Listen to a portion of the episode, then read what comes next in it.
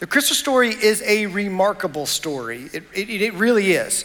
Uh, this very idea of God entering our world, coming down to earth as a baby, taking on flesh and blood, living as a, a person, a human, is, is really remarkable in itself. And see, it's not only that, that God would, the creator of the universe would come and enter the world that makes it so remarkable. I think in the way that he came also makes it even more remarkable. You see, he came in such a humble way. Now, now for me, if it was me and I was coming in and that was kind of me in the situation, I think I would probably do it a little differently. I would make sure that it was all over Twitter and Facebook, and I'd have people ready with their Snapchat stories and their Instagram posts and all those things ready to go to make sure that they knew that I was showing up and the party was there. But that was not the way that Jesus, that God, that God did that. Uh, he came in a very humble way. In fact, you see, Jesus was actually born in a stable and, and, and placed in a feeding trough. You know, a place where the animals ate from. They probably had to clean out that before they even put him in there. You think the creator of the universe, that God himself would want to come into a palace, be born into a palace with a comfortable bed and an amazing crib. He was also born to parents who were humble and poor, didn't have much. You would think that he would have been born into a family with wealth and status as creator of the universe. If even his announcement about his birth was given to shepherds who were watching over sheep, once again, in my mind, I would think, wouldn't you want to make all the political and religious leaders know about this so that they could uh, make sure everybody knew? But that's not the way that Jesus did it. The way that God did it was so down to earth. I mean, this it's so remarkable. And think about this. Before, before Jesus came down to earth, he lived in heaven. His home was heaven where all majesty and glory and power and all of that was there available. And it's like, I mean, more than we can even imagine or understand or comprehend. And yet he chose to leave that behind to come to earth not as a, a man already of full stature and understanding, but as a helpless baby, completely dependent upon his parents. Completely dependent upon his parents to take care of him, to feed him, to make sure he had a place to, to live and food to eat. Makes me think about the idea what if a king or a president were to, to actually uh, decide, hey, I'm not gonna live in the palace, I'm not gonna live in the big, the big White House or the big house that's there. Instead, I wanna live in the poorest part of the country, completely dependent on, upon the poorest people to make sure I'm fed and have clothing and a place to live. Well, we can't imagine that a king or a president or somebody would do that. Why would they when they have all the luxuries there? And I think that's what makes this so remarkable is that you would magnify that by a hundredfold, and now you have the creator of the universe doing this. And for us, it's so remarkable to understand that this is a God who did this. He must love us so much, love us more than we could even comprehend. And because of this, this is one of the reasons why I, I totally believe that the story in the Bible is true. I'm convinced it's true. This morning, we're going to begin our new series called Down to Earth. In this series, we're going to explore two different questions. One is, why did Jesus uh, come down to earth? And the second is, what does that actually mean for us? Now, this idea of down to earth really has a double meaning, two meanings. One of them is the fact, the literal down to earth, that Jesus came down to earth and he's with us. But the second one is based on the phrase down to earth. You know, you call people, hey, they're really down to earth. The idea of, of someone who's down to earth is someone who responds to life in a humility that tends to put other people better than themselves. And because of that, we see that being down to earth is the humble way in which God came down to earth, but also the humble way in which people responded to this. And for many of us, though, responding humbly to life, what life brings us, can be extremely difficult. It can be tough. In fact, I know for me, uh, as much as I'd like to admit that I am humble in my responses, I know firsthand that I am much more selfish than I can even understand. In fact, I think if I were to really think about it, I don't think I could even truly grasp how selfish I actually am. I think I'm not as selfish as I am. I think that's true for a lot of us. This idea that we tend to see everything from our perspective, and I see it from my perspective, and I kind of want to make sure that my world and my life and everything in here is comfortable and happy and feels good, and that, that people, that I get, I get the recognition when I want it, and I get the approval when I need it, and I get all the things that there, and the people that are in my world and in my bubble are cared for, and I want to make sure that all that is good. It's real easy to respond out of pride and selfishness when I do that. In most cases, when someone says something hurtful to me, I could easily take offense or I could be like, oh, I can't believe they would say that. And what's interesting is that I don't even notice my hurtful response as bad as it is. I don't recognize that I'm responding probably just as bad, if not worse. And then when I do that, I feel like it just magnifies that situation. And I, of course, they always respond much worse than me, don't they? nah, probably not. But this idea of being down to earth means that we recognize who God is and who we are in relation to God. That we truly see God for who He is. And this idea of knowing that, that how we fit in the story of God rather than how God fits into my story. This idea of humility is one of understanding that I put that right perspective of God. C.S. Lewis once quoted and said, he said, you know, he said, humility is not thinking less of yourself, it's thinking about yourself less. And for us, I think that today the bottom line, the message comes from this idea of humility and what our response should be. So, as we think about how we should respond to God and others, let's remember that a humble response is the best response. For many people, we struggle with this. And so, the story today that we're bringing in, this group of people that we're going to be talking about, we're going to be focused on, is called the Magi.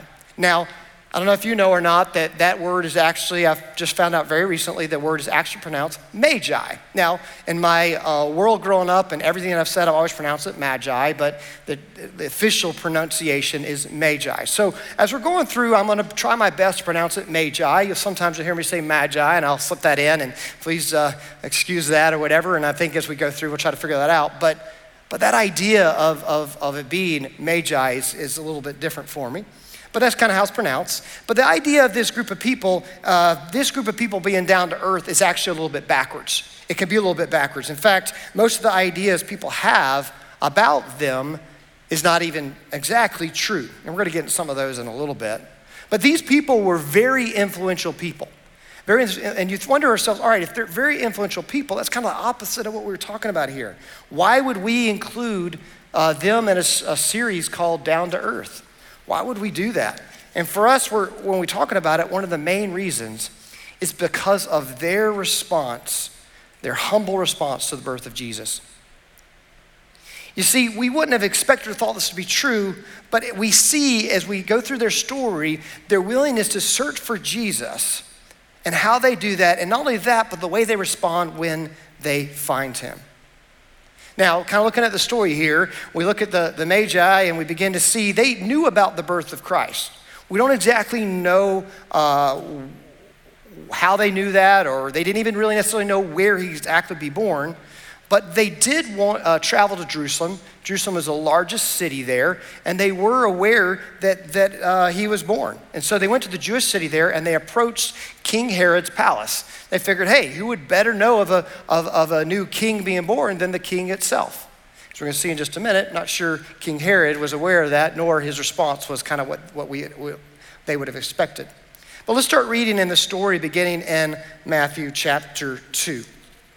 It says this. After Jesus was born in Bethlehem of Judea, in the days of King Herod, wise men from the east arrived unexpectedly in Jerusalem, saying, Where is he who has been born King of the Jews? For we saw his star in the east and have come to worship, worship him. So, one of the things here we see in this section is kind of one of the most fascinating parts of the Christmas story is that there's this arrival of this really mysterious group of people. They just kind of show up at King Herod's castle, uh, castle, and they have traveled a great distance in order to worship a baby who had been born king of the Jews. Now, they were probably from Iran or Iraq, so this would have taken them months of travel, if not longer, to plan for this trip and to prepare for it and to get it all, everything together. So, as we think about this, let's understand they were coming from this humble response of really pursuing and trying to find this God. They must have really believed that this was true. But also, to better understand this and their journey and what took place, I think we want to ask ourselves the question who really is this mysterious group of people that showed up? Now, uh, the Magi were a combination of really of different priests, scientists, and astrologers. Uh, they, they were uh, from the Old Testament. In fact, the Old Testament writer, uh, the Babylonian prophet, a lot of us know his name, uh, Daniel, he was also a part of this group, as well as there would have been some priests who accompanied Pharaoh in Moses' time, who also would have been a part of uh, the Magi as well. Uh, in fact, they noted that, that the root word, the English word magicians, comes from this Persian word. Now, I'm not sure they were magicians doing tricks and stuff, but it is an interesting thought to think about. Uh, but there's a scholar by the name of Dr. Vincent. He writes about them. He says this He says, Magi, they're a priestly caste among the Persians and, and Medes, which occupied itself principally with the secrets of nature, astrology, and medicine. Now, he also noted that they, they were also skilled at interpreting dreams. And this is interesting, and you see later on, we'll find out a little bit how that might even played a role in, in, in their journey and what they did. But another interesting note about this, this group of people is that there was a large group of people. We've kind of associated this idea that there were three wise kings who uh, came uh, to, to present gifts to, to Jesus. Well, the truth of it, that comes from a song we sing, We Three Kings of Orient Are. Now, I'm not going to go into singing right now. You don't want to hear me sing. I know some of you think, well, maybe we do. You don't. So I'm not going to do that. Uh, you can feel free to go sing that later on at home. But really, there's actually nothing in the Christmas story and in the Bible that indicates that these people were kings or there were just three of them. In fact, some of this idea comes from the fact that maybe they gave three gifts, and we'll talk about that more detail too. Uh, and so they've assumed there were three people from that. Now, not only do we not know how many people came and were in this group, we don't even really know their names or who they were. Uh, there's nowhere written in here that describes their names. Uh, about 500 AD, people put some names to this, but we're not even sure that that's true. Names like Balthazar, Caspar, Melchior, uh, those are some names that came out, uh, but there's really no way to know even who, who they were. Uh, so when we look at that, we really begin to say, all right, what, what do you think they were feeling and thinking when they arrived? What was King Herod thinking when they arrived in this group of people, this mysterious group of people showed up and said, Hey, where, where is the, was the king of Jews born? Now, and we look at here in verse 3, we see that uh, King Herod begins to respond. He said, When King Herod heard this, he was deeply disturbed, and all Jerusalem with him. I think this is interesting here. I'm not surprised that King Herod would be disturbed, but what's interesting is that all Jerusalem too was disturbed. It makes you wonder did anybody really even know that Jesus was born? Did he even know about this? The fact that he this disturbed him is like, oh, wait a minute here. What's going on? You wonder his mind started working about, hey, I'm not sure I like this. Uh, King Herod wasn't pleased with this, this idea. He wasn't happy with this. You know, they were looking for the one born king of the Jews, and, and he's like, wait a minute, this is a threat to my throne. If there's another leader being born, this isn't good for me. You know, he was only half Jew, and so in his thought, even, what if this is a rightful heir to the throne and I'm going to be overthrown and I'm going to lose my power? And we see Herod here, and we're going to find out, continue in just a moment, that he really is someone who is ambitious, but also very paranoid. And he was also a murderer. He wasn't a good guy. Anyway, uh, the Magi came to Herod and they asked where the king of the Jews would be born, and he did not know the answer. So Herod gathered together all the chief priests and scribes to say, hey, where, where in the world would this Messiah be born? Someone give me an idea where to be born. You know, in some, some people's minds, they might think, oh, he wants to go worship them. But there he's like, no, I want to figure out where, where this child is, where my threat is. And so we continue to see their response to him in verse 5. It says this In Bethlehem of Judea, they told him, because this is what was written by the prophet.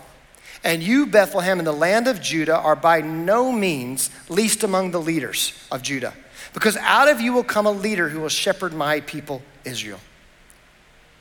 So we don't really know all the details of the prophecy here and kind of how it flows together, but we do know this a few things and a few parts about Christ's birth. And one of those is, as this passage really revealed here, that the Messiah would be born in Bethlehem. Now, uh, interesting enough, Bethlehem was actually located about five miles south, um, southwest of Jerusalem. It's actually the same city in which the great leader, King David, was born. So there's some uh, divine uh, connection here we see with that. Uh, but also, it's noteworthy that Bethlehem, at the time of birth of Christ, that some people think there was maybe only about 300 people in that town. It's a small, little, tiny town. In fact, some people even think only 100 people lived in that town. It's basically this tiny little dot of a town that, that many people didn't even really recognize or know. To understand how remarkable a prophecy that he would be born there 700 years earlier is, think about it from this context. What if in a tiny town, it would be, it'd be like someone prophesying ahead of time that, that uh, there was a little town in West Virginia, a coal mining town, that's not even on a map that a great leader would be born from that. The thought of that is, well, that would be a huge miracle if that ever happened. But it's like that idea that, you know, probably the one part of West Virginia doesn't even have cell phone service. You know, we know this part. Yeah, that would be an area of it, like, wow, how could you predict that? And that's kind of what this was. It was so remarkable in that.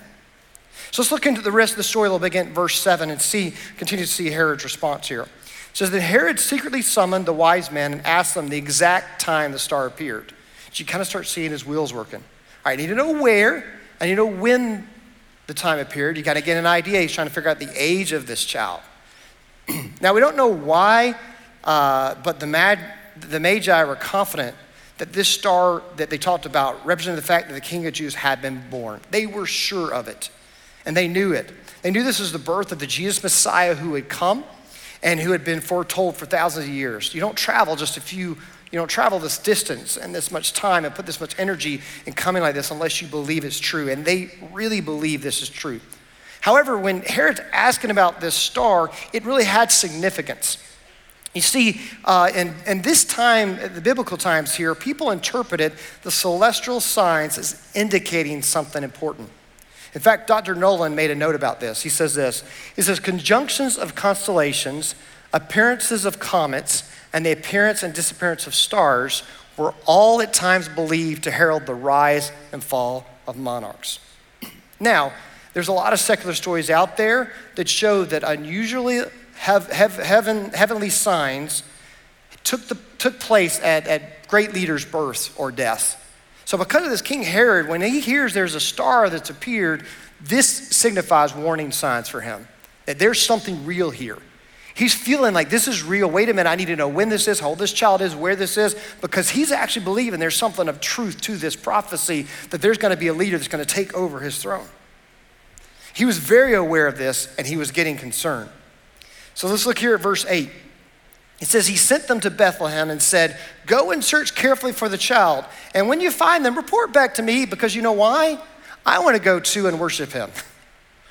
You wonder if they actually believed him at that time or if he's able to say that. I, I just really want to worship him. But you know, deep down, that was not what he was thinking. That's not what he was feeling. He had no interest in worshiping this child. He felt very threatened about it.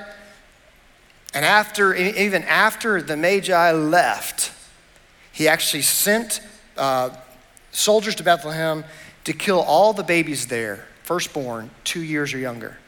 Gets back to this idea of wanting to know how long the star appeared. Now, interesting thing about that, we don't ever see the answer of how long. We just assume that he recognized that it was about two years or one, one and a half to two years. And so here we see uh, verse 9, it says this After hearing the king, they went on their way. And there it was, the star they had seen in the east. It led them until it came and stopped above the place where the child was. When they saw the star, they were overjoyed beyond measure. So we see here that they had seen it for a while and they traveled and they kind of got to the area there. And then when they went towards Bethlehem, they were able to truly see it. And, and, and, interesting, in their role as astrologers, they would notice an unusual star. This is something they would pick up on that has suddenly appeared. And for them, it would have great significance and meaning for them. Now, some people think that it was just a, a super, like a, just an alignment of the planets. But if that was the case, it doesn't really make sense that it would lead them right to the house. I think it was a supernatural star that was signifying the birth of the, the Messiah of Jesus, and it was led them right to the home. And we see here, once they find the child, their first response is a humble response. Their first response is to, they were overjoyed beyond measure. They finally arrived. They found the Messiah and the King and the Son of God. And we see here in verse 11 as it continues, it says this Entering the house, they saw the child with Mary and his mother. Now, uh, interesting thing about this is, is we see that they entered the house. Now, where was Jesus born? He was born in a stable. Well, now they had taken their time, they had gotten there. We don't know exactly how long it passed. We think a year to two years, that range. And they were now kind of in the routine of, of Jesus as a little toddler. You know, he's kind of moving around. And it's a different kind of world. They called him, uh, in a sense, the child rather than the baby. And, and we begin to see, in, in fact, something is also interesting here is that in Jewish time, that it was basically be looked down upon for a group like this to come in who are non-Jews to be even enter a house. Uh, they would kind of look at it, they would be looked down upon by the Jewish people, they would be seen as unclean. And for a lot of people, they wouldn't even let them in the house. So they traveled this huge distance to see this great uh, leader, the one who would be king of the Jews, the Messiah to be born, not even knowing if they'd be able to be entered in and allowed and even welcomed. But they went knowing that this is what they believed to be true. And they also learned here that Mary and Joseph, they were not living in that stable. And so they've been here for a while. And for they were in a place where, where uh, this is why King Herod wanted to, to kill the firstborn, to remove the threat. It had taken about this long to get there. So, anyway, now they enter the house, and we see that their response, they were overjoyed. They enter the house, and we begin to see their response of a humble response of worship was this. And falling to their knees, they worshiped him. There's a recognition that when someone falls to your knees, that's a humility. It's a sign of humility and their response to, to this child, to Jesus, to God. It, it was one of a humble, down to earth response that we all begin to think about should, should we begin to respond to God that way and recognizing how great He is and how we don't compare, but God loves us so much. And along with this, not only did they respond by falling to their knees, they also responded by bringing some gifts. By bringing gifts. It says here, they opened, then they opened their treasures and presented him with gifts gold, frankincense, and myrrh. And being warned in a dream We'll get back to the dream thing. They, they, they, uh, they would interpret dreams. But being warned in the dream not to go back to Herod, they returned to their own country by another way, another route. They took another way. So they lived back in another way so Herod would not know where this child was, where Jesus was. And so, as we look at these gifts that were presented too, there's some interesting things about this. This idea that is the word used here, presented to God, was one that is a Greek word that's used seven different times in the New Testament. Now, these seven times, it was always used in religious context, and it was always refers to an offering that was presented to God. So, in this writing here, it was noted that, that it was significant in the fact that they were offering these gifts to God. This was a, a, an act of worship they were doing. Now, we've also speculated on the significance of what these gifts represent. And the three gifts that they gave represent some different things. Gold speaks of Jesus' royalty, and it refers to one of royalty, so they saw him as king of the Jews. Frankincense represents divinity, and that idea of divinity signifies that they, they looked at him as, as God. And the third one, myrrh, uh, was a burial spice and often referred to uh, times of, of, of burial, which is interesting because this was a birth, but I believe it was a foreshadowing, it could be a foreshadowing to the fact that Jesus would be the one who would die for us. So, also from a, a note too here, not just uh, how that looked, this was really beneficial as a practical standpoint. You see, King Herod was sending his soldiers in to rid of, of Jesus, to find a way to get rid of him. These gifts here would have been enough resources for them to use to either sell or to give or to do different things that they could now have the resources to flee and to leave so that, that Jesus would not be found by King Herod and his soldiers. To this it would be a great relief of Mary and Joseph to, to have this and a great response and an opportunity for us to see the provision of God and how he loves, loves them in this. Another thing to think about that I think is interesting is that when we look at Christmas time, we all give gifts and we think, well, where does that come from? To me, I think a lot about this this idea of Jesus was presented with gifts. And so, as we're going through the Christmas season and we're thinking about giving people gifts and receiving gifts, be, I'd love to encourage us to be thinking about how Jesus uh, uh, not only was presented with gifts and an act of worship, but Jesus was a gift to us. And so, it's a great time to kind of put that together and think about that. But as we really look here at this story, there really are two different responses, completely different responses uh, to the news that Jesus was born. And for us, on one hand, we've seen that King Herod's response was one of pride. And, and for me, when we think about it, King Herod was prideful in his search for Jesus. And for me, I like to use the idea of when I think about pride as hands being pushed out. And the reason I like this is to know is that oftentimes when pride comes, what we're doing is we want to keep out things that can uh, impact us negatively. And so this idea of I want to make sure that, that the bubble and the world that I live in and everything that I, I think is important or good is safe. And so this idea of pride is removing things that are, are, are um, in a sense, uh, I feel that could harm me in any way. Now, at some level of that, that's a good thing to remove things. But pride comes when I put my interest and wants other, rather than what other people want. And King Herod was responding this way. He was very fearful and losing his power. His search for Jesus wasn't one of humility and wanting to worship him. His search for Jesus was one that was really focused on I've got to remove move Jesus. I got to get rid of this threat. I don't want to lose my power. I, he, he had a cruel plan and a plot to get rid of Jesus. Now, as we think about how we might relate to Herod here, I don't think any of us are out, hopefully, having a cruel plot to, to do something like this, but the idea is that we still can respond to others very selfishly and respond with pride and put our desires in front of other people. And, it, and this is what I want and what I need. Maybe we put ourselves before others and focus on what we want. Maybe we struggle when other people even have success or someone else gets noticed.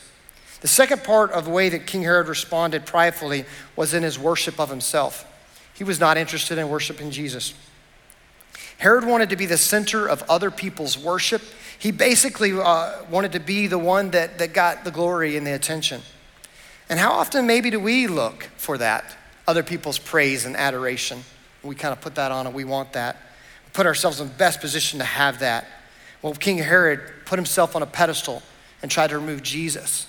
And I wonder, maybe at times we put ourselves on a, a pedestal and we try to even remove Jesus from our story instead of realizing we want to be a part of his story. And we can rob him of glory that he wants. Now, uh, a few years back when I lived in North Carolina, there was a, a friend of mine who came to me one time. And he came to me and said, Kevin, I just want you to know that I've been really bitter and jealous of you. I was like, whoa, okay, this is, that's kind of hard to hear, but okay. What, he said, I've been really bitter. He said, in fact, whenever you would go and speak or teach or you got noticed or you did something well or you got recognition or people gave you any good attention, he said, I wished it was me. I was like, oh, wow, okay. And so well, he said, I want you to forgive me. So we talked for a while and, of course, worked through that. But it also made me aware of myself and think, how many times do I feel that way? Do I feel a little jealous because someone else got attention that I wanted? Or do I feel a little bit uh, bitter because someone else gets something? Side note, I do this with sports. When other teams win, I don't get frustrated. I'm like, I get jealous of that. But other than that, too, the reality of just our world and how we, we, we long for that attention, that praise and adoration of people. And that's exactly what the response of Herod was. But here, on the other hand, we see uh, the Magi's response as one of humility. We see that they were humble in their search for Christ. They were the ones who found Jesus in the story. They went to amazing lengths to find him, and when they did, they were overjoyed. They fell to their knees and they gave gifts and excessive amounts of gifts. You see, we understand they had a, a familiarity with the Jewish scripture, and they understood that this was something special here. And so they responded with humility, given of their time and, and their gifts, understanding that, that Jesus was one to be worshiped. They spared no expense at all. The second response they gave was one a humble response in the way that they worship God. Reading again in Matthew 2:11, we see this. We see that entering the house, they saw the child with Mary and his, his mother. And falling to their knees, they worshiped him. Then they opened their treasure and presented him with gifts gold, frankincense, and myrrh. You see, I believe it is God's desire for us too, that we look for Him, we seek after Him, and we find Him. And when we do, we respond in a humble way. We worship Him as the Magi did when they found Him. For you today, if you already know Jesus, then we, our prayer is that this time of year you search for Him in a deeper way and worship him in a way that maybe is fresh and new, that you begin to seek after Him. But before we can truly worship Him, we do need to belong to Christ and have that relationship with Him. and through our faith in who Jesus is and, and what he's done for us. You see, Jesus is God. He's God's son who came down to earth to die in our place. And he was the only one who could do this because he was born a baby, a child, lived his life, never sinned. He did not deserve to die. So when he died, he was able to step in our place. So for us to have a relationship with God, all we need to do is put our faith and trust that Jesus is who he says he is, that he's the one that died in our place, and then we can be restored to God. You see, some of us perhaps don't know where we stand today. We don't know where we stand today in our, our relationship with God. I want to encourage you, if that's you and you're thinking about, I'm not sure where I am, uh, I encourage you to take time and pray. Pray that God would reveal that to you.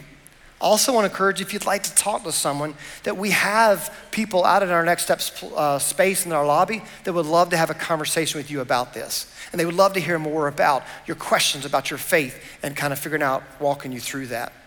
I also want to encourage you to this Christmas season, it would be a good idea to seek after Him, maybe reading the Gospel of John. I encourage you to take maybe one chapter a day. It's 21 chapters, so if you start in the next couple days, you can finish before Christmas. But take one chapter a day and read that as a family or by yourself or sometime with that.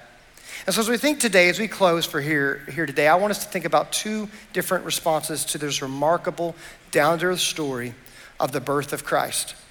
On one hand, we have the response of pride. And on the other hand, we have the response of humility. And I know some of us would really like to admit here that we respond more than we like with the response of pride. We like, we, we, we don't, we have trouble admitting that. We have trouble saying that. And we want to. If we were asked, I know we'd say we want to respond humbly. But most of all, the reality is this is harder than we think. And so every time this week and this month you're faced with a difficult decision, you should ask yourselves, am I going to respond with pride or humility. Every time you're faced with a person who's hurt you, ask yourself, am I responding to them with, with pride or am I responding to them with humility? You see, every time your parents, your kids, your spouse, boyfriend, girlfriends, neighbors, somebody you work with, somebody says something that you feel is selfish and you think, why would you say that? Ask yourself, what would the humble response be here? You see, the best response we can give is a humble response, is one out of humility. And the, the Magi chose to respond out of humility in their search for Jesus, and King Herod chose to respond out of pride. He wanted to remove Jesus from the story. In fact, he actually wanted to make the story all about him. The story of the Magi is really a story about God, not about them. It's a story about how God came to earth in a humble way, and they got to be a part of his story. So, knowing this should help us that no matter what we're, we're dealing with, no matter what's going on in our lives, no matter if you come from wealth or you don't, no matter if you come, you are influential with many people or just a few, no matter how you feel or what you're going through or what you're dealing with during this Christmas season, I want to encourage you to take time to worship Jesus with a humble response. And when you're faced with things, to ask yourself, what is the humble response here? And when we do that, we can know that the best response we can give is a humble response. Let's pray. Dear Heavenly Father, God, thank you so much for your grace. Thank you for your truth. We pray, Lord God, as we go through this day and this time and this season, that we'll recognize the times in our life when we've responded out of pride rather than humility. God, I pray that we'll be able to look to you and thank you for the graciousness you have and the overwhelming love you give to us. God, I pray that you also continue to be with Pastor Tim. Pray that you help his body to heal and continue to, to work through this and have a speedy recovery. God, we pray that you are encouraging him and he, your peace rules in his heart and his life at this time. Encourage us to continue to seek you in this season, to worship you in a humble way. In the name of Jesus, we pray. Amen.